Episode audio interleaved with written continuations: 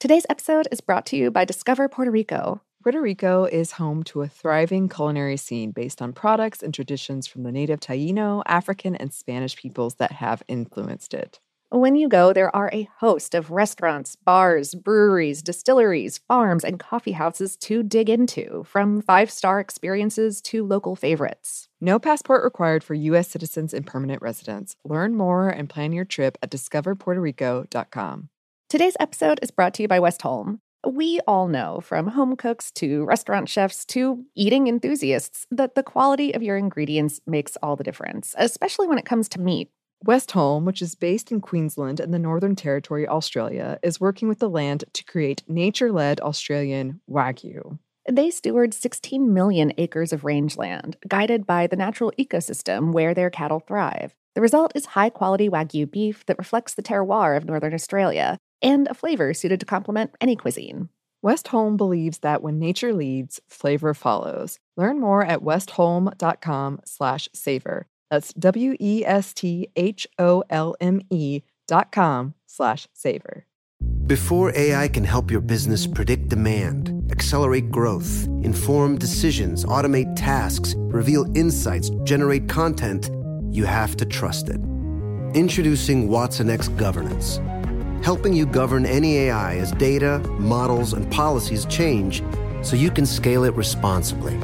Let's create AI that begins with trust with Watson X Governance. Learn more at ibm.com/governance. IBM. Let's create. Happy Pride from TomboyX. We just dropped our Pride 24 collection. Queer founded, queer run, and creating size and gender inclusive underwear, swimwear, and loungewear for all bodies so you feel comfortable in your own skin. Visit tomboyx.com to shop.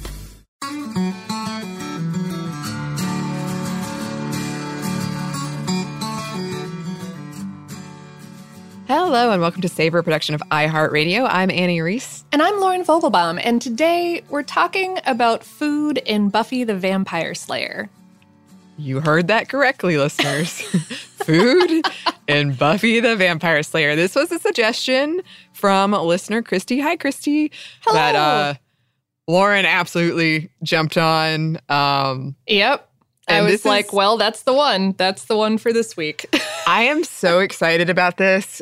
I, and I know I say that in every episode, and it's true in every episode, but I'm excited for a different reason in this one because a lot of times we talk about things where I know you've probably experienced this too, Lauren, where you do the research, but it's just different than like living in that world and knowing it. And no, yeah, and being able to right. It's the difference between like just following all of these lines of of of inquiry that you that you find reference to, and right. having those lines of inquiry yourself, and exactly more or less being able to answer them off the top of your head. Exactly, but most of the time, I feel like you and I are on a very similar wavelength. Like maybe one of us has a little bit more experience, but not much. But this is the time where I'm so excited because I feel like the stuff that I've written, you might be able to correct me or be like, well, and also because you have so much more knowledge of it than I do. uh, yes, I have. I have some Buffy knowledge in my head. That yes. that would be inaccurate. But but but you you you watched it too. I did, and it's actually one of a handful of shows that I watched on TV every episode. Oh um, wow! Ooh, yeah, uh-huh. um, I was kind of youngish though, and um, there's some things I remember super well. I remember that like song. They're coming for you. You're gonna die screaming, but you won't be heard. I still remember that really well. Oh, from uh from from Hush, right? Yeah. Yes. And then I've often said that uh the body the one where Buffy's mom dies is one of the best episodes I've ever seen on television. Um, uh, yeah, a spoiler alert. Um, well, it's been, was it?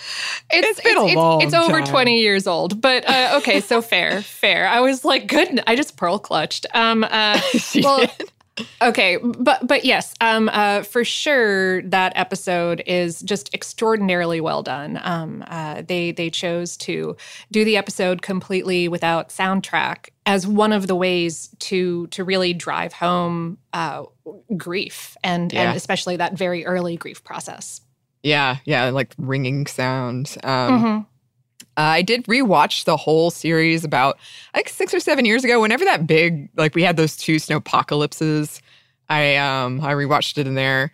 Uh, but as I recently told Lauren off mic, I'm one of the worst people to watch things with because I'm always doing a million other things.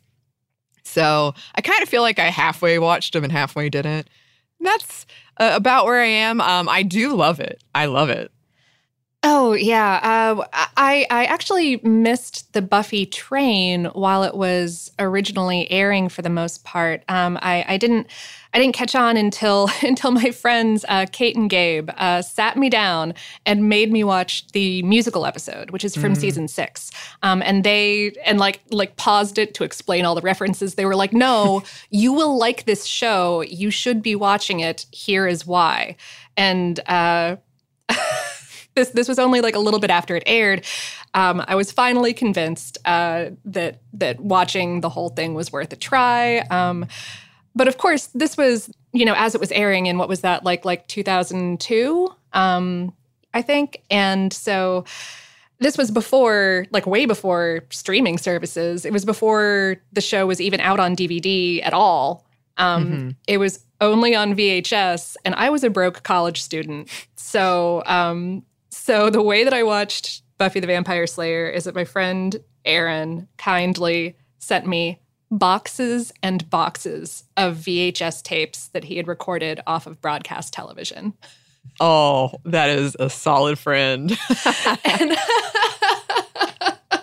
I did the same for a friend of mine with Supernatural for a while. oh man. Oh yeah. That is that that is that is a that is a heckin' solid friend right there. Um, um and I I did I went through through those tapes in like a very short period of time. Um, and I, yeah, I, I, I loved it. Um, and I will say that I've since then, uh, you know, I, I, finished watching the series as it aired, and then, uh, uh, yeah, I've watched it all the way through. I'm gonna say at least three times. Um, uh, I, I tend to when I get obsessive about something, I I just reconsume it, kind of trying to to to pick it apart and see how it's working.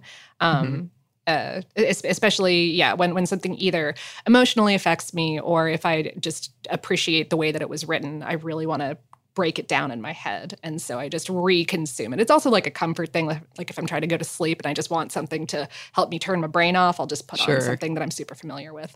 Which is how um, I can say shout out to uh, to the DVD menu music being horrifyingly startling. Um,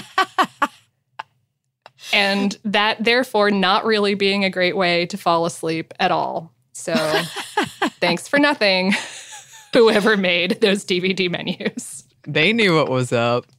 They knew. it's like the the meaner version of Are You Still Watching with Netflix. Oh yeah. Oh my gosh. Uh yeah, if if if if Are You Still Watching like yelled at you? yeah. Exactly. um uh, and I, I, do have a, a, reputation around the office for for being this Buffy fan. Um, I, I, went on Sminty, uh, stuff Mom never told you, uh, right toward the end of Kristen and Caroline's run, um, uh, November of 2016, in order to talk about. Uh, to talk about the series and how, in some ways, it's great and you know ahead of its time in terms of feminism, um, or a product of its time, I'd say, in terms of feminism, ahead of its time on television, perhaps.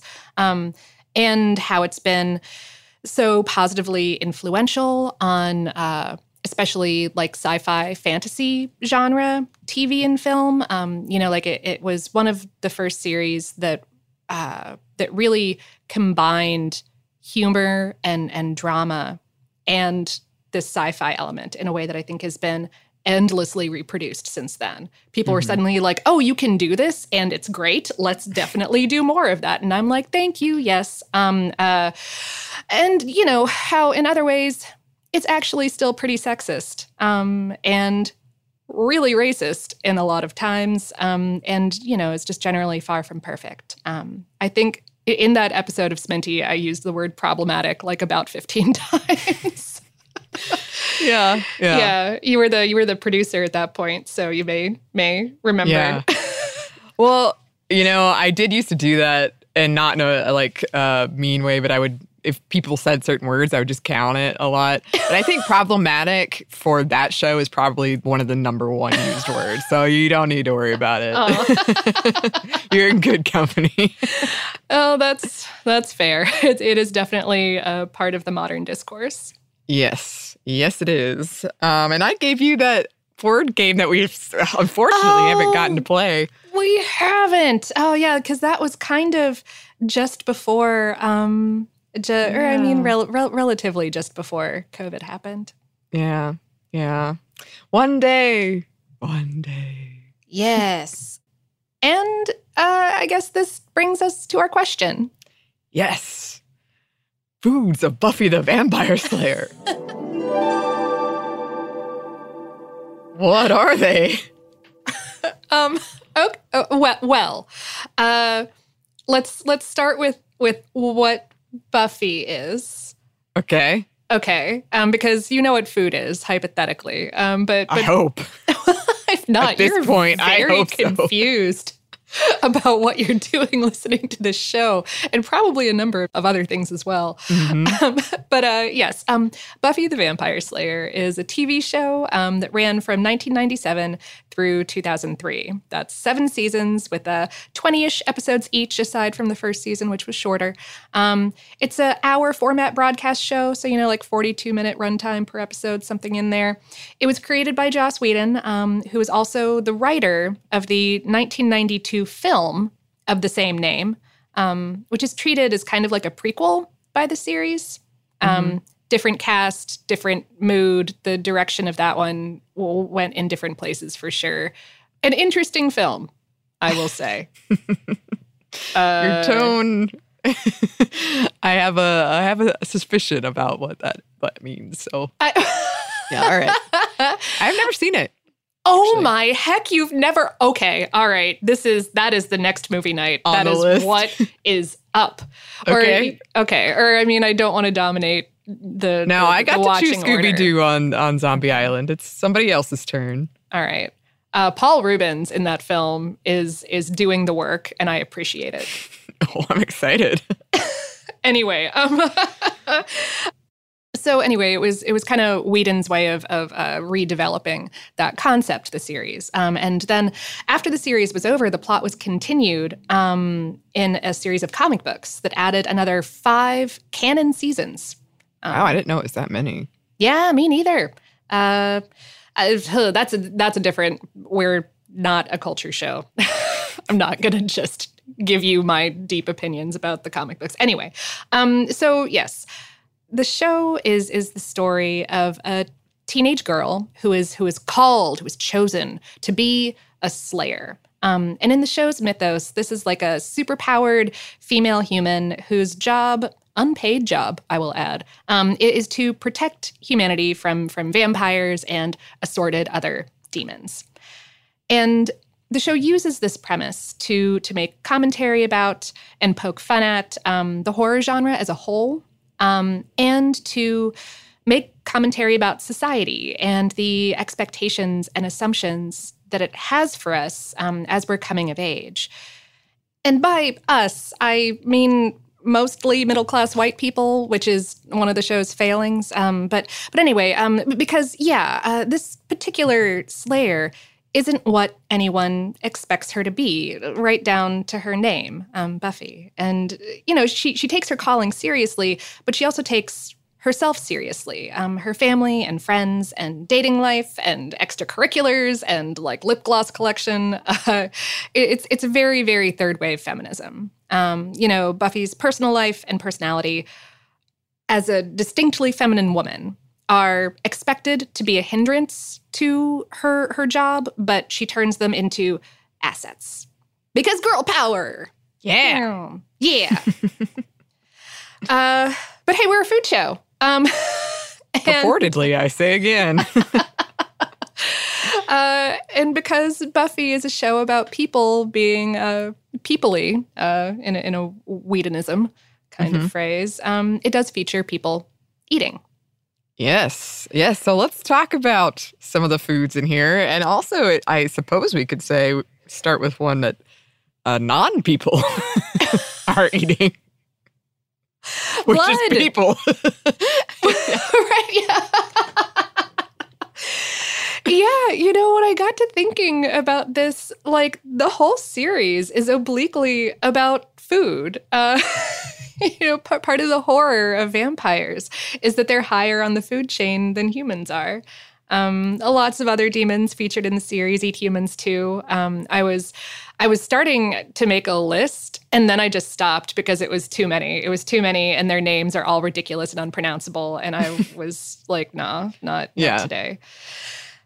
Not one, but two of Sunnydale High, the local high school's principals, get eaten.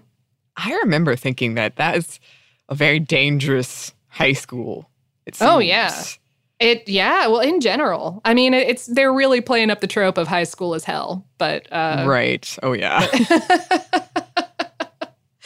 um the the vampire Spike even even once says that people are like are like happy meals with legs. That's part of why he likes them. Well, yeah. I would love to and this seems right up our alley. I would love to return and do a whole episode on like monsters and how, in theory, like vampires with blood and zombies eating flesh and brains. Mm-hmm. I think that'd be fun. But yeah. that might say a lot about us. uh, we are both big fans of the horror genre. So, yes, we are. So maybe one day. One day. Yeah. Yeah. That would be a good Halloween episode, if nothing else. Yes. Mm-hmm. Um, but uh, but yes, in terms of what the humans on the show eat, uh, you know, food and drink on this show are are most often props to to add visual interest to scenes. You know, like something for the actors to do with their hands during all of that exposition, um, and and and to humanize their characters. Um, you know, like Buffy and her mom will have a conversation over a standing breakfast, or or the team will be picking at donuts and coffee while they're researching the monster of the week. Specific items of food are occasionally uh, called attention to for humor or, or very occasionally for like a specific plot point. Um, I, uh, I read or, or, heard on the commentary because, yes, I'm that guy who listens to the DVD commentary. Um, mm-hmm. Uh, something I miss about DVDs. I don't have a Blu-ray player yet. Anyway, okay. Um, yeah, uh, that um, the actor who plays uh, Giles, the mentor character, uh, Anthony Stewart Head, at least one of the writers or producers of the show was like concerned about his about his eating habits. They were like, "Tony, do you have an eating disorder because you keep having food in or drinks in every scene? Like every scene that you're in, you're eating something. Are you okay?" And he was like, "I use them as props. What?" like I'm just trying to do something other than fiddle with my glasses all the time. What do you want from me? except Britisher. Um, yes. Uh, it, it is a British character. Um, at one point, uh, the uh, he asks someone for for for coffee, and uh, and they go, you know, why why coffee? You're you're you're ruining a perfectly good British stereotype about drinking tea. And he just goes, tea is soothing. I wish to be tense. Um, it's one of those lines I think about a lot. That's a great line. Excellent but yeah, it, it really is um, often utilized as a as a humanizing uh, part of of the show. Um, like when uh, there, there's a there's a robot that is made to look like Buffy at one point, the Buffy mm-hmm. bot. Um, and when she's trying to be like a good and like normal human, she makes just all of these dang peanut butter and jelly sandwiches, just stacks and stacks and oh, stacks yeah. of them. Um, a ton of um, them. uh, Willow, at one point, one of one of the characters, who's usually a real do-gooder, um, accidentally gets into some shenanigans, mm. and afterwards she feels bad, so she makes cookies. Um, the quote is, "Look, cookies, a very not evil thing I did. Oatmeal, eat a cookie, ease my pain. Baking lifts about thirty percent of my guilt, but only seven percent of my inner turmoil." it's such a Willow line and one that I also feel deeply. I also do definitely like apology bake. Oh, yeah, me too. I've told everybody about my apology cheese. That's how cheese giving got started. It's apologizing to someone with cheese, and now it's just a thing. It's natural. It mm-hmm. it lends itself to it. Um, I will say that also uh, chocolate and cake and cookies are very frequently mentioned on this show um, as comfort foods, which is interesting to me because because uh, these were, uh, still are, but especially in the '90s, I think were were very feminine coded food items. Yeah. And so the fact that the series kept calling attention to them was kind of part of their feminizing of um, of the right. the main character, Buffy. Um, right. Also, um, unlike vampires from some other vampire lores, these vampires can eat and drink people food, um, and some enjoy doing so. Although it's primarily the aforementioned vampire Spike, which again is this interesting humanizing kind of thing because um, of of all the vampire characters, this one is supposed to be really riding the line between being this this demon and being really human. Mm-hmm. Um, and and so I think it's it's just a really fascinating like writer thing to put in all these references to food for this character. Um, he uh, he drinks hot chocolate at one point and like inquires whether anyone has those little marshmallow things. Um, yeah. Uh, he not once but twice brings up his love for uh, for onion blossoms, like blooming oh. onions that makes so much sense because when I was researching this, I kept seeing recipes for spikes, blooming onions, and I was like, uh, "What?" Because they're pointy. What? Like, yeah. yeah.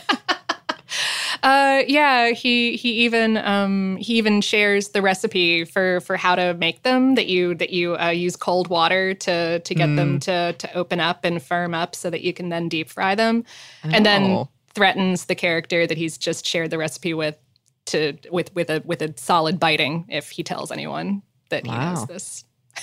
so he cooks them too. Uh, or he just really appreciates uh, the How art they're made. Okay, yeah, you're yeah. right. You're right. Uh, he asks for buffalo wings at one point. Uh, he asks uh, uh, th- th- this character is British as well, and and he asks he asks Giles at one point if he's got any Weetabix um, to put in his blood because mm. he says that he likes the texture. Interesting. Okay. Okay. Yeah, why not mix up the blood every now and then, you know? You know, you know, you get you get tired of of the of just drinking. You want something a little bit solid, right? I got it. I see. I see. And we were discussing before this uh we couldn't find any solid uh information here nor there about garlic. Oh, right, and whether uh, it's um, it's a deterrent or a, or a poison or whatever to to vampires. Certainly, it's shown in the show a lot when people are trying to ward off vampires, but mm-hmm. I don't think it's ever. Yeah, because I, I, like Googled it because uh, I was like, do they ever really mention it? And they don't. Yeah, I mean, it seems like you you could have a run in with some garlic with onion blossoms or buffalo wings. So I, I my instinct is that it doesn't really bother them, but you know. Uh yeah, maybe they right. It's certainly never I mean like like crosses are shown to burn them. Um but yeah, who knows? Maybe one of our listeners does and you can let us know. and speaking of this next thing, Christy gave like three examples to talk about when she recommended this, and those are the ones I'm going to talk about. Um, okay. Um, and the first one is Ted's mini pizzas. Ah, yes. Yes, a lot of recipes for this available online. so, all the way back in episode 11 of season two, which was in 1997, by the way, um, we as an audience were introduced to Ted's mini pizzas. So, okay, in this episode, Buffy returns home one night to find her mother kissing a strange man. Turns out to be salesman named Ted her her mother is single. This isn't this isn't like yes. terribly scandalous. It's just she's dating and she doesn't usually date. Right. And the way this episode is set up is definitely one of those things where it's playing on the whole do you just not like your mother's new boyfriend? Right. Or is there actually something going on here? Right. And in you know, in this case, is this something going on that he's some kind of demon? Exactly. So yeah, Buffy isn't super happy about this. Uh, Ted tells her he's been dating her mom for a while. Um, yeah, she doesn't like the surprise. She doesn't like that he acts kind of like he's out of the 50s, mm-hmm. um, like really out of the 50s. Like the 1950s, yes, yeah, like yeah. mid-century. That's fair point in this show. Thank you. 1950s. Um, he threatens her while they're alone, but no one believes her again. They think you just don't like this guy. I don't yeah. really believe you. The Scooby Gang, as they're called, um, they do investigate him. They learn he's never missed a day of work. He's never gotten sick. Buffy discovers that he read her diary, and uh, Ted attempts to blackmail her about being a Slayer thing, which her mom doesn't really know about at that point. Right, not at this point. Yes. Um, he slaps her, and an altercation ensues that ends with Ted falling down the stairs, dead. yes. That's the end. No. Um, this leaves Buffy feeling incredibly, incredibly guilty. Um, but her friends have figured out that the cookies were drugged. It was kind of like this make you feel peaceful, at ease. I'm going to like this guy drug. And that he's had um, four wives go missing since 1957. And Buffy finds Ted in her room alive, I guess. Uh, and they fight again. And Buffy realizes he is a robot. Not a demon. Yeah. Robot. Uh-huh. Evil robot. Or seriously misguided robot. Ser- I like that. Seriously misguided robot. Um, so he manages to escape and he gets to his 50 style bunker. They find the bodies of his four dead wives there. Uh, so it turns out Ted had been a real person at one time. Um, he was an unwell, unsuccessful inventor in the 50s, the 1950s, who tried to make, quote, hmm. a better Ted, which was this robot. But the robot didn't seem to be better because it kidnapped Ted's wife, who had left him, and kept her hostage till she died, and then did the same with women who looked like uh, his wife, his past wife. And uh, after this, Buffy's mom swears off men forever. Makes sense to me. Anyway, this is a food show. Once again, he made these mini pizzas for everybody, and uh, everyone loved them except for Buffy, especially Xander. Oh yeah, yeah. Buffy just flat refuses to eat any of right. Ted's food because yeah. she's, which comes off as pretty bratty. She's like, "Oh, I'm not hungry. Thanks, thanks." Right. but turns out they were tropes. So hey, sometimes being bratty pays off. Um, yeah, yeah. He was especially trying to connect with Xander about cooking and pizza and worked. But yeah, it comes up later in the show.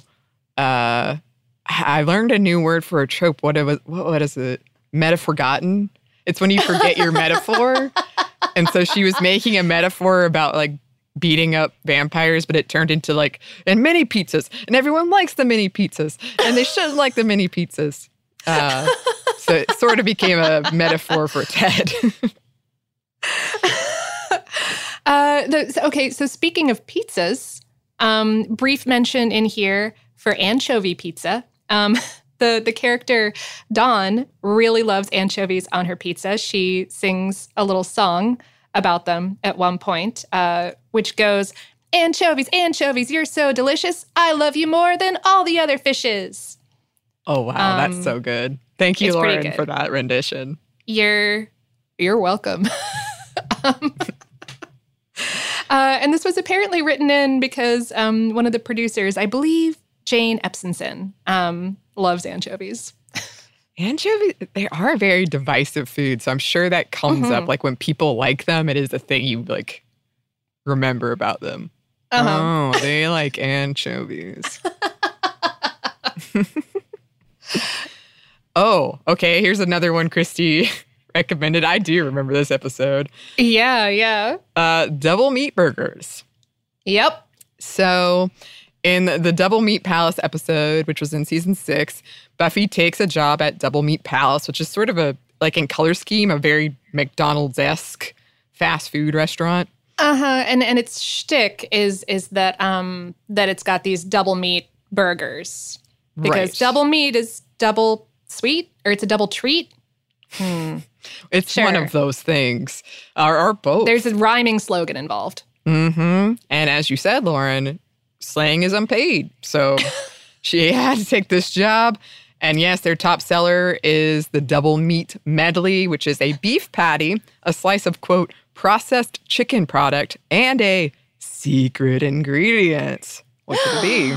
Is it Soylent Green? Are double meat burgers people? Are they? After noticing that some of her fellow employees have seemingly disappeared, and when she finds out Finger in the meat grinder, Buffy begins to suspect the secret ingredient is, in fact, a people. Um, she gets fired after she she runs out and is telling all the patrons in the dining area about her suspicions. Um, she has Willow analyze the ingredients, and drumroll, it is not people. It's not nope. even meat. Nope. Nope. It's cellulose. It, it's vegetable protein. Yeah. Yep. Uh huh. Um, as Madeline Davies over at Eater pointed out, when this episode came out in 2002, there were plant based burgers around, um, but they hadn't really entered the fast food market yet. So this was like pre Impossible Burger and Beyond Burger. So, in a way, the Double Meat Palace was ahead of its time. mm-hmm. And if you're worried, Buffy did get her job back, although I guess you could argue the pros and cons of that uh, at this particular establishment.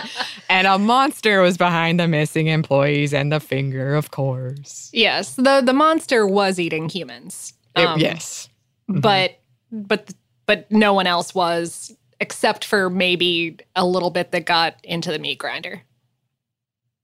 Oh, yes. So.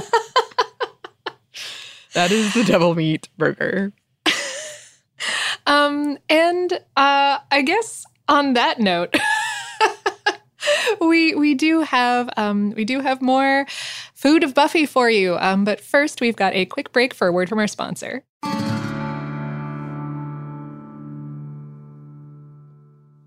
Today's episode is brought to you by Discover Puerto Rico. We've talked in a bunch of different episodes about facets of Puerto Rican cuisine, um, like the dish mofongo, uh, made of savory, deep fried mashed plantains studded with some kind of tasty protein, and the creation of the cool, creamy pina colada.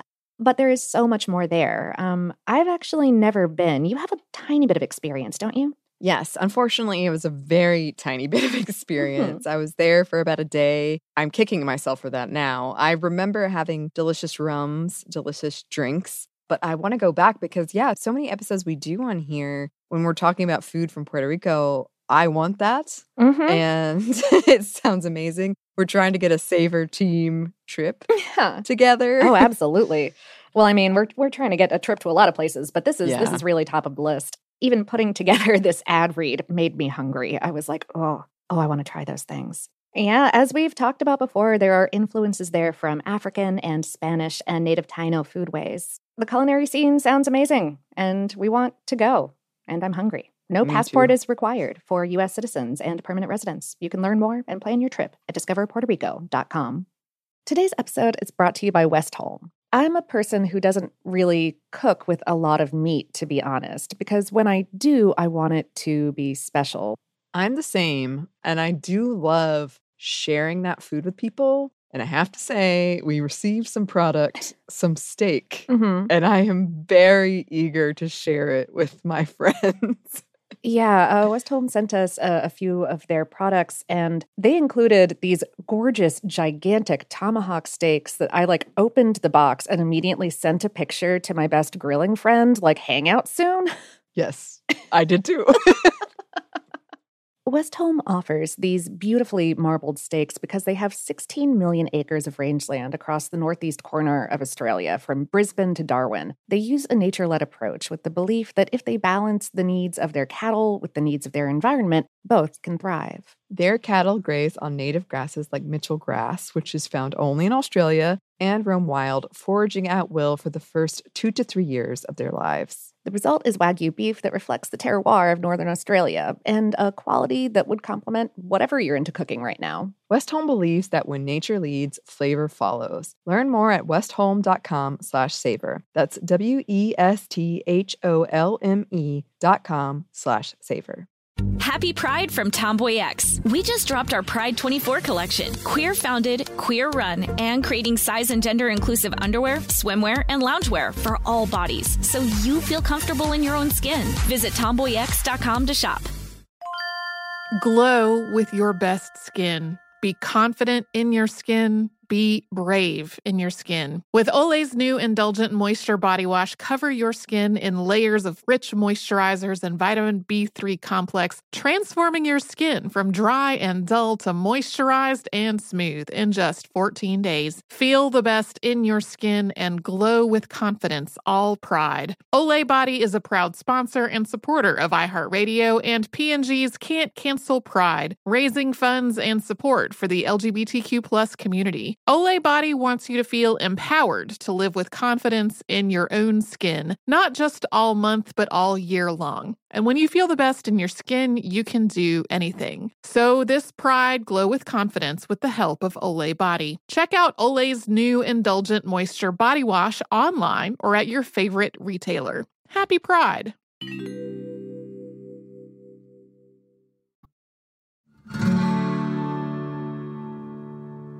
And we're back. Thank you, sponsor. Yes, thank you. Uh, okay, uh, I wanted to put in a, a brief note here um, about uh, not food within Buffy, but food from the actor who played Buffy, Sarah Michelle Gellar. Um, she published a cookbook back in 2017. It's called Stirring Up Fun with Food, and it's it's a lot of family friendly recipes to make food more fun and, and creative for kids. Um, because her and her husband, Freddie Prinze Jr., have two kids and she says that she had to like seriously do some do some learning in the kitchen um, when the kids came along um, and annie it features a menu for star wars day ah! including chewy cookies oh um, yes. uh, apparently sarah michelle and apparently the whole family are fans. Um, uh, Fre- Freddie does uh, voice acting for for Star Wars as the Jedi Kanan. Um, Sarah Michelle shows up in uh, the show Rebels as well. Um, so I didn't know Freddie Prinze Jr. was in the Star Wars universe, and um, oh. when I saw the most recent film, Rise of Skywalker, I was sitting through the credits and I saw his name pop up mm-hmm. in the mm-hmm. credits as a voice, and I turned to my friend and I said so seriously, "Freddie Prince Jedi." so that's what I call him now. Um, also, that's amazing. Lauren knows, but one of my quarantine projects is I'm keeping track of how many Star Wars references I encounter in a day. Uh, I've been doing this since May. Wow. And mm-hmm. I have mm-hmm. some serious data, but you've given me several right here. And also, right before we started recording, I remembered the theme song for Buffy is by the Nerf Herders, which is a Star Wars reference. the name of the band like, is a Star Wars reference. Yes, yeah. yes. I think that puts me up to like eleven today already. So. Oh wow! Yeah. Dang. Mm-hmm. Well, I'm always glad to help. Thank you. That that really gave my day a boost. Thank you. Oh, and if you haven't watched Star Wars Rebels, you totally should. I I really enjoy that show. It's super. It's super fun. Uh, yeah, I've been meaning to. I know I'll like them. I get kind of nervous with TV shows that I know I'm gonna like have to finish because I'm also oh, like yeah. I'll stay up all night and I'll mm-hmm. I just know it's gonna be a big thing to embark on.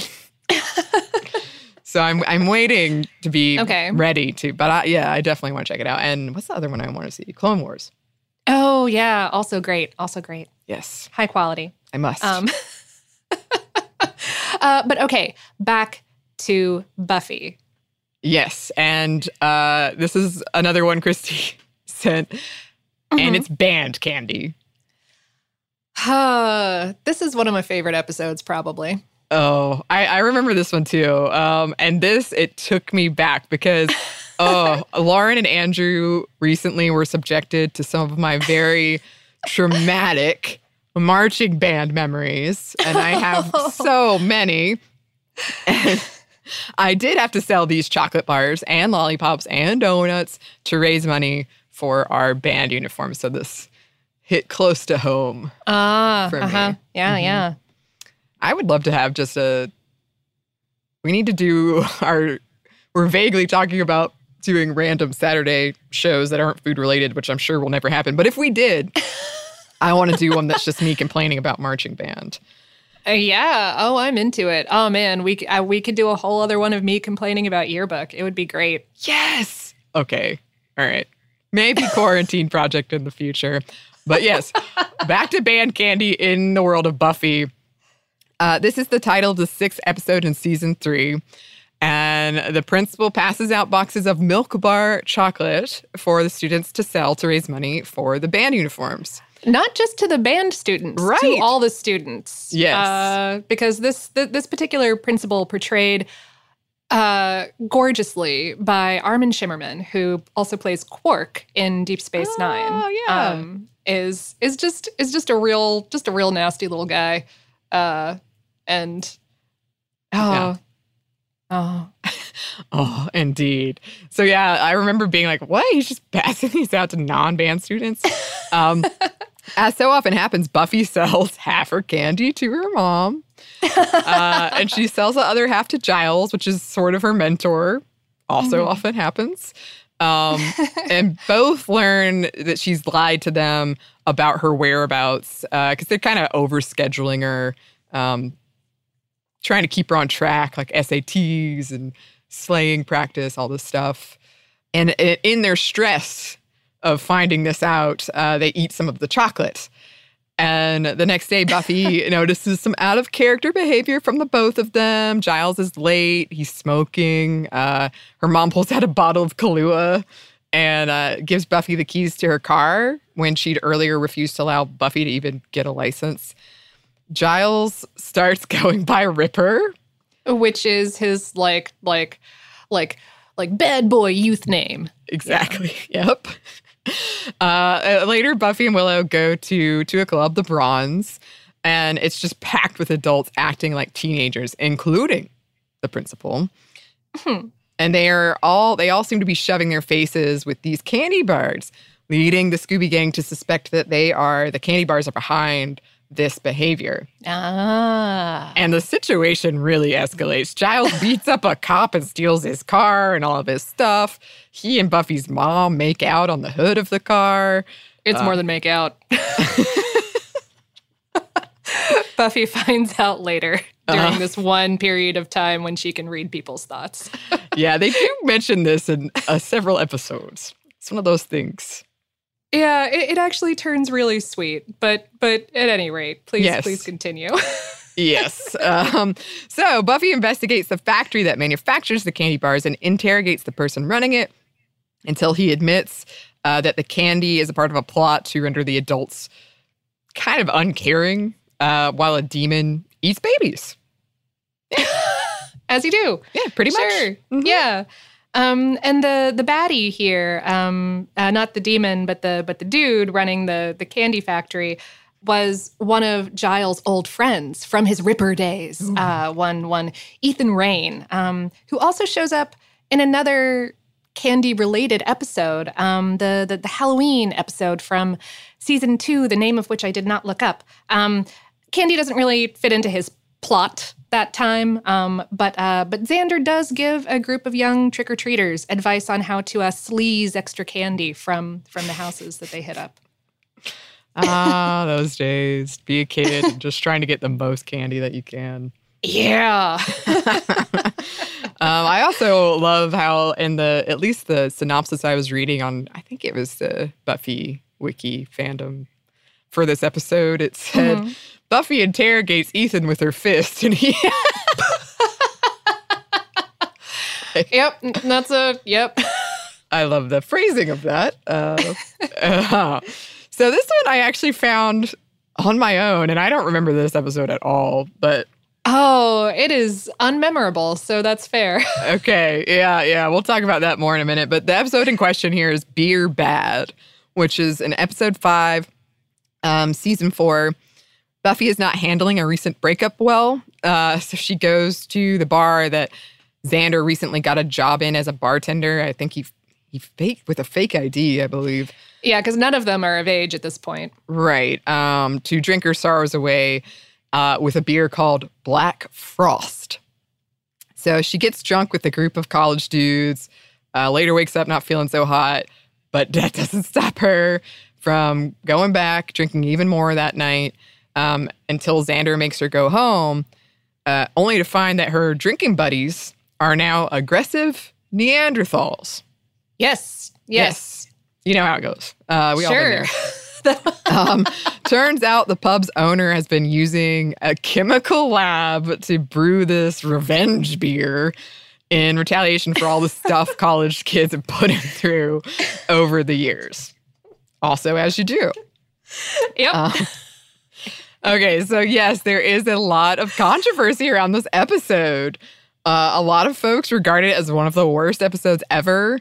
Um, some international viewers uh, called out what they saw as American puritanicalism. Alcohol and casual sex are bad, that kind of messaging. Mm-hmm. Um, I believe Joss Whedon was even asked about it, and he was like, you know, some of them don't turn out how they thought they would on paper, but um, apparently, the episode was written with the original intent of cashing in on some U.S. government subsidies provided to entertainment that had this anti-drug message. Ah, uh, yeah, and and people involved in this program at the White House would read scripts. Um, wow. Yeah, and th- this was like a big secret. Hardly anyone knew about. I mean, a handful of people knew about it until Salon reported on it after investigating for I think six months. Um, and it caused this huge uproar. Some were calling it propaganda and mind control. Hmm. Um, beer bad though. This was like an official memo report I was reading. This episode of Buffy the Vampire Slayer was rejected. Like in this memo, uh, for funding, and someone who who helped make the decision said Drugs were an issue, but it wasn't on strategy. It was otherworldly nonsense, very abstract and not like real life kids taking drugs. Viewers wouldn't make the link to our message. otherworldly nonsense. nonsense. Oh, wow. That, that, I mean, fa- fair, fair. Yeah. Yeah. I mean, I think I would have gotten the message though. It's pretty, I, you know, and I was thinking about this, and and I would say that that overall, throughout the series, the way that drinking and drug use is portrayed um, is is very cautious. Um, it's it's certainly portrayed as as negative for the underage characters. Um, throughout the series, uh, both magic and vampirism are used as metaphors. They are portrayed as addictive and destructive you know, like only the bad guys smoke cigarettes and only when, you know, they're just casually trying to be like, oh, I'm evil, I'm smoking. Um, right. Uh, after after the characters are of age, they are occasionally shown drinking, but only like casually. Um, at one point, the character Anya, who happens to be a thousand year old vengeance demon who looks like like a late teenager, maybe maybe in her early twenties. Um, she she's at one point unable to order a drink, an alcoholic drink at the Bronze because she doesn't have ID. Mm, um, mm-hmm. So so you know like they they usually stay on top of it. So I I think that that government reader should have considered more deeply. he should have this Beer Bad episode. Um, uh, yeah, it was it was a totally fascinating, unexpected rabbit hole, and they had a list of all the shows that like got money. They got like millions oh, of dollars.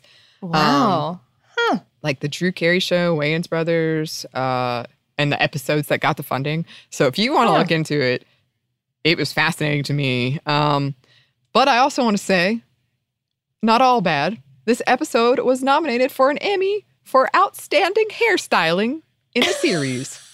So take that, haters. uh, this is extra funny because uh, because the the hairstyling in question is that as Buffy regresses into like this Neanderthal Buffy state, um, her hair just gets like big wacky cave person hair. Mm-hmm. Uh, I, I'm I'm saying that as though it means something real, but it's it's just like this like giant like sticks and leaves kind of kind mm-hmm. of boof of hair. Yeah. Um now you're so, painting a great picture, yeah. uh so I you know, I appreciate that the people behind the Emmys really appreciated that. They recognize greatness when they see it. Yeah. Mm-hmm. Yeah. um, I wanted to put in here another episode that that does deal explicitly about food. Um, the Thanksgiving episode, Pangs. Um, and this is season four, episode eight. Uh, the, the plot revolves around Buffy attempting to host her own Thanksgiving because her mother is out of town for Thanksgiving that year. Um, and, you know, she, she's also just graduated high school. So it's kind of playing on that thing that many of us experience when we're kind of on our own for the first time, trying to do this grown up thing. Mm-hmm. Um, and, and literally everything that could go wrong does, like up to and including the vengeful spirits of wronged Native Americans uh, cursing and or killing people in ways reminiscent of the ways that colonizers harmed them. Wow. As yeah. you do. Yeah. Um, and and this is this is real awkward, y'all. Um, but you know, the, the, show is trying to deal with it reflexively. Um, like the spirits come to life in the first place when ground is broken for a new cultural center, mm. which disturbs a sacred native site. So Right. They're making an effort, and, and like the characters all feel conflicted about fighting the spirits because they're like, no, you were the ones who were in the right in the first. Oh, you're trying to kill us. Okay. Um, uh, one character, uh, again, Willow, is is conflicted about celebrating Thanksgiving in general uh, because of all of the wrongs that colonizers did to Native people. Um, she says it's a it's a sham. Buffy replies, but it's a sham with yams. It's a it's a yam sham. Damn sham. Mm-hmm. Uh, food comes up a lot because they're, you know, making a Thanksgiving dinner. Um, uh, Anya, the aforementioned thousand year old vengeance demon, um, insists that Thanksgiving is a great ritual sacrifice kind of holiday and that she loves that sort of thing. And upon being challenged, they're like, this is not a ritual sacrifice. She says, to commemorate a past event, you kill and eat an animal. It's a ritual sacrifice with pie. Hard to argue with that. Correct. um, and, a, and a few more little ones to kind of to kind of wrap up. Um, I did want to put in that the demons of this series do not only eat people. Um, kittens are also a popular demon snack. Oh wow! Not cats, but kittens. Okay. But kitten kittens specifically, yeah. Okay. Um, oh gosh, yeah. There's a there's a quote at one point. Uh, a, a demon is is saying like, "Hey," to to another demon, like, "Hey, pay up those kittens you owe me." The, the, second demon goes like goes like, "But but I, I just need a little more time, okay?" And the first one goes, "Well, time is what turns kittens into cats." Oh, see, this is what I want to see. I always want to see the goofy, like I want to see that demon trying to catch kittens. You know what I mean? That's what I want. Yeah, yeah. Um, one of one of the demons that they're that they try to humanize a little bit. Um, uh, the demon's name is Clem. Um, he actually gives up his kitten habit because. Mm. Uh, because he, I, I, think it's a combination of like they're a little bit too caloric. Um, uh, yeah, like, like, high, like he was watching his like, calories. he was watching his cholesterol, you know, okay. and and also he feels bad about it. Okay, but, but it's primarily, primarily I think. I got it. Um, one of the uh, one of the great mysteries of the series is the Cheese Man. Not the Cheese Man. uh, yes, the Cheese Man. Uh, he, he. This is this is a dude who shows up um, uh, in, in in the dreams of four of the main characters in the episode Restless, which is the finale of season four. And it's just this guy in a suit, unassuming guy who's who, who's carrying around slices of American cheese, mm. like little square oh, yeah. slices, you know? Mm-hmm. Um, and he's never explained. Huh. Never? Never. Oh. Well, yeah, great mystery indeed. huh. Well, cheese is a mystery.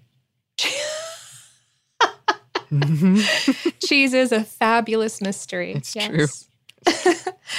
um, and uh, and I guess I, I guess I wanted to, to to finish out this episode uh, with a reference from the finale of the show, in which Buffy refers to herself as cookie dough. Yeah. She she says she she's trying to explain to longtime flame, uh, sometime vampire uh, angel that you know she's not ready to, to, to, to, settle down with him or with anyone um, or to make any serious choices about her life because she is still growing up. Um, and she says, okay, I'm cookie dough. I'm not done baking. I'm not finished becoming whoever the hell it is I'm going to turn out to be. I make it through this and the next thing and the next thing. And maybe one day I turn around and realize I'm ready. I'm cookies. And then, you know, if I want someone to eat mm, or enjoy warm, delicious cookie me, then that's fine. That'll be then when I'm done. Beautiful. It is. It is. It really is. Yeah. That's another line that. that that I think about a lot. I'm like, maybe I'm still cookie dough and maybe that's okay. Yeah. Cookie dough's great. It is. oh. Yeah. This has been a fun one for sure. Uh, yeah. I did want to mention I I didn't. It's like a super short thing, but there was also that picture of Buffy in her sushi pajamas. Oh right, yeah. Uh-huh. And she's like saying all these tough things, and she's like, "That would have sounded more intimidating." Yeah. yeah. I wasn't in my happy, happy my... sushi pajamas. Yeah. I often feel that way. like cookie dough or like I'm in my trying to be scary in my happy sushi pajamas. Yeah. Yeah. But it's it's very relatable. Oh, absolutely it is. well, that's about what we have to say about the food of Buffy. That is. Um, and we do have some listener mail for you, but first we've got one more quick break for a word from our sponsor.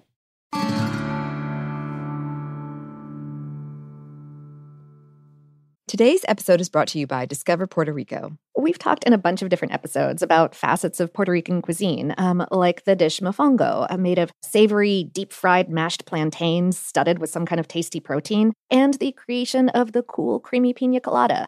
But there is so much more there. Um, I've actually never been. You have a tiny bit of experience, don't you? Yes, unfortunately, it was a very tiny bit of mm-hmm. experience. I was there for about a day. I'm kicking myself for that now. I remember having delicious rums, delicious drinks, but I want to go back because, yeah, so many episodes we do on here when we're talking about food from Puerto Rico. I want that. Mm-hmm. And it sounds amazing. We're trying to get a Savor team trip yeah. together. Oh, absolutely. Well, I mean, we're we're trying to get a trip to a lot of places, but this is yeah. this is really top of the list even putting together this ad read made me hungry. I was like, oh, oh, I want to try those things. Yeah, as we've talked about before, there are influences there from African and Spanish and native Taino foodways. The culinary scene sounds amazing, and we want to go. And I'm hungry. No Me passport too. is required for U.S. citizens and permanent residents. You can learn more and plan your trip at discoverpuertorico.com. Today's episode is brought to you by Westholme. I'm a person who doesn't really cook with a lot of meat, to be honest, because when I do, I want it to be special. I'm the same. And I do love sharing that food with people. And I have to say, we received some product, some steak, mm-hmm. and I am very eager to share it with my friends. Yeah, uh, Westholme sent us a, a, few of their products, and they included these gorgeous, gigantic tomahawk steaks that I like opened the box and immediately sent a picture to my best grilling friend, like, hang out soon. Yes, I did too. Westholme offers these beautifully marbled steaks because they have 16 million acres of rangeland across the northeast corner of Australia, from Brisbane to Darwin. They use a nature led approach with the belief that if they balance the needs of their cattle with the needs of their environment, both can thrive. Their cattle graze on native grasses like Mitchell grass, which is found only in Australia, and roam wild, foraging at will for the first two to three years of their lives. The result is Wagyu beef that reflects the terroir of Northern Australia and a quality that would complement whatever you're into cooking right now. Westholme believes that when nature leads, flavor follows. Learn more at westholme.com slash savor. That's W-E-S-T-H-O-L-M-E dot com slash savor. Happy Pride from TomboyX. We just dropped our Pride 24 collection. Queer founded, queer run, and creating size and gender inclusive underwear, swimwear, and loungewear for all bodies so you feel comfortable in your own skin. Visit tomboyx.com to shop. Glow with your best skin. Be confident in your skin. Be brave in your skin. With Olay's new Indulgent Moisture Body Wash, cover your skin in layers of rich moisturizers and vitamin B3 complex, transforming your skin from dry and dull to moisturized and smooth in just 14 days. Feel the best in your skin and glow with confidence, all pride. Olay Body is a proud sponsor and supporter of iHeartRadio and P&G's Can't Cancel Pride, raising funds and support for the LGBTQ plus community. Olay Body wants you to feel empowered to live with confidence in your own skin, not just all month, but all year long. And when you feel the best in your skin, you can do anything. So this pride glow with confidence with the help of Olay Body. Check out Olay's new Indulgent Moisture Body Wash online or at your favorite retailer. Happy Pride!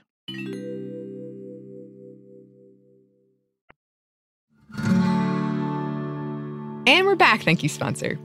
Yes, thank you. And we're back with listener mail. mail. Is that how it goes? That's basically how it goes. Perfect. Uh, again, by the time I realized what you were doing, I was laughing too hard to really to really get into it. But yes, I try. I try. Um, so, Andrea Andrea, I know some people say it differently, wrote about a mm-hmm. Roquefort episode. Uh, through my quick internet search, I found that the term rock comes from the term rock or rook. Any chess fan will recognize that a rook is a fortified castle. Ah. ah. The cheese is made in the city of Roquefort sur Soulzon, the strongly fortified castle on the Soulzon River. My husband and I visited the Roquefort caves decades ago. My palate was less varied, and I was at first repulsed by the pungent odor. But the cheese was so fresh and delicious. I would highly recommend you taste local cheeses of your region. There is such a difference between fresh and packaged cheeses. We wandered the French countryside eating bread, cheese, and tomatoes. What mm. could be better? not much. Uh, mm-hmm. During the tour of the caves, we were shown a video describing the story of cheesemaking in Roquefort. The audio was in French. We were trying to translate using our phrase book and our knowledge of Spanish and Italian. French is geographically in between, so linguistically, not so much. All of a sudden, we heard with great dramatics, Roi de fromage, king of cheese. Uh, from that point on, we, um, and now our kids, shout every time we taste delicious cheese, Roi du fromage, which is excellent. That is excellent. Uh. Also, one of the words I have the most difficulty saying is roar, uh, like a lion. And oh, uh-huh. this, when I was in French, raw is close to it. Uh, oh. And we did a I don't know why, but we we did a whole thing on the Lion King, the movie. Oh no. So I had to say it like so many times and every time I would just like stumble and mess it up. And so I have sort of a I love this saying though, like just shouting king of cheese. That's excellent. That is. See, I've started shouting cinnamon roll. That's my thing now. I don't shout enough when I'm eating food. Oh, you got to change that, Lauren. I do. I do. I'll I'll work on it and I'll update you. Okay, good. I'm sure my neighbors are like, "Oh, she has lost it in the quarantine." she is just shouting random food names. Haven't we all though? I mean, haven't we haven't all? we all? Mm-hmm. Uh, Allie wrote, I just finished your Easter episode when I was reminded of a local holiday here in Utah. As a recent transplant to the state, I was baffled when I learned of a state holiday on July 24th called Pioneer Day. Most Utahns uh, receive this day off of work. It celebrates the arrival of the Mormon pioneers to Utah. What does that have to do with food, you ask? Well, after the parade festivities are over, if you aren't Mormon, you head to a local eatery to celebrate the unofficial Pie and Beer Day. Local breweries and uh, dessert slash pizza makers put their wits together to come up with many a creative and unusual combo. I've also recently gone down a movie rabbit hole for B horror films starring food as the monster. I can recommend, if you haven't watched, Attack of the Killer Tomatoes, Attack of the Killer Donuts, and Inhuman Witch. I have seen the other two, but I have not seen a human Witch. So thank you. Yes. Uh, oh. B horror film recommendations always welcome oh, here. If you could not tell. Yeah, clearly in the Buffy episode, uh, I think where our colors are showing. um, yes, please, and also Pie and Beer Day. That sounds fantastic. And um, Lauren and I went on a very long tangent about Supernatural uh, in these ad breaks that we take for no apparent yeah. reason uh, we actually take. And I was wondering, like, well, when Supernatural finally ends, they're in their 15th and final season. Uh, what episode should we do then? And Dean loves pie and beer. Oh, so there's a there's something there. There is. That we can, oh, there is. Mm-hmm, mm-hmm. yeah. Oh, maybe it'll finally be time for our burger episode. Oh yeah, he does love burgers too. mm-hmm. There's a uh, so I, I, believe I gave you that Buffy book. Um, Mm-hmm. Samantha over on Sminty, I gave her a supernatural cookbook. Um, so I'll have to ask her if there's any good recipes or things in there. Oh yeah, yeah, yeah. And I'll I'll check. Um, the the the book you gave me is um, they they put out like like like a like Willow's like guide to yeah. d- d- demons and stuff. Um, yes, and uh, so I'll check and see if there's recipes in there. Yeah. Yes. Another thing to report back on. Um, yes. yes. And if any of you, I know some of you listeners have sent in recipes from the the geeky nerdy things that we talk about on here. Always send those. We love them. Yeah. Um, thanks to both of these listeners for writing in.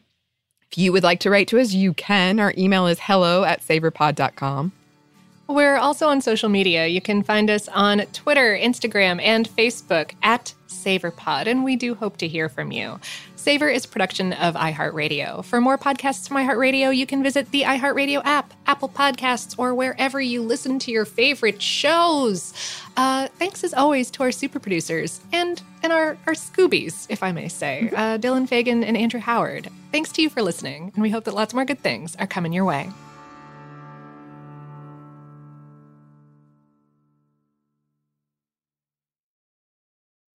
Life in our modern age comes at you pretty fast, which makes our time away especially valuable. When I take time to relax, I like to get far from my everyday life, immerse myself in natural beauty, and have unique experiences. But you don't have to leave the US to experience tropical rainforests and islands filled with adventure, warm culture, and national treasures. Visit Puerto Rico, an island with a vibrant spirit that will sweep you away. Because when you visit, you don't become part of the island, it becomes part of you. In Puerto Rico, you can forget where you came from and embrace where you are. Puerto Rico, where visits end but stories last forever. No passport required for U.S. citizens and permanent residents. Learn more and plan your trip at discoverpuertorico.com.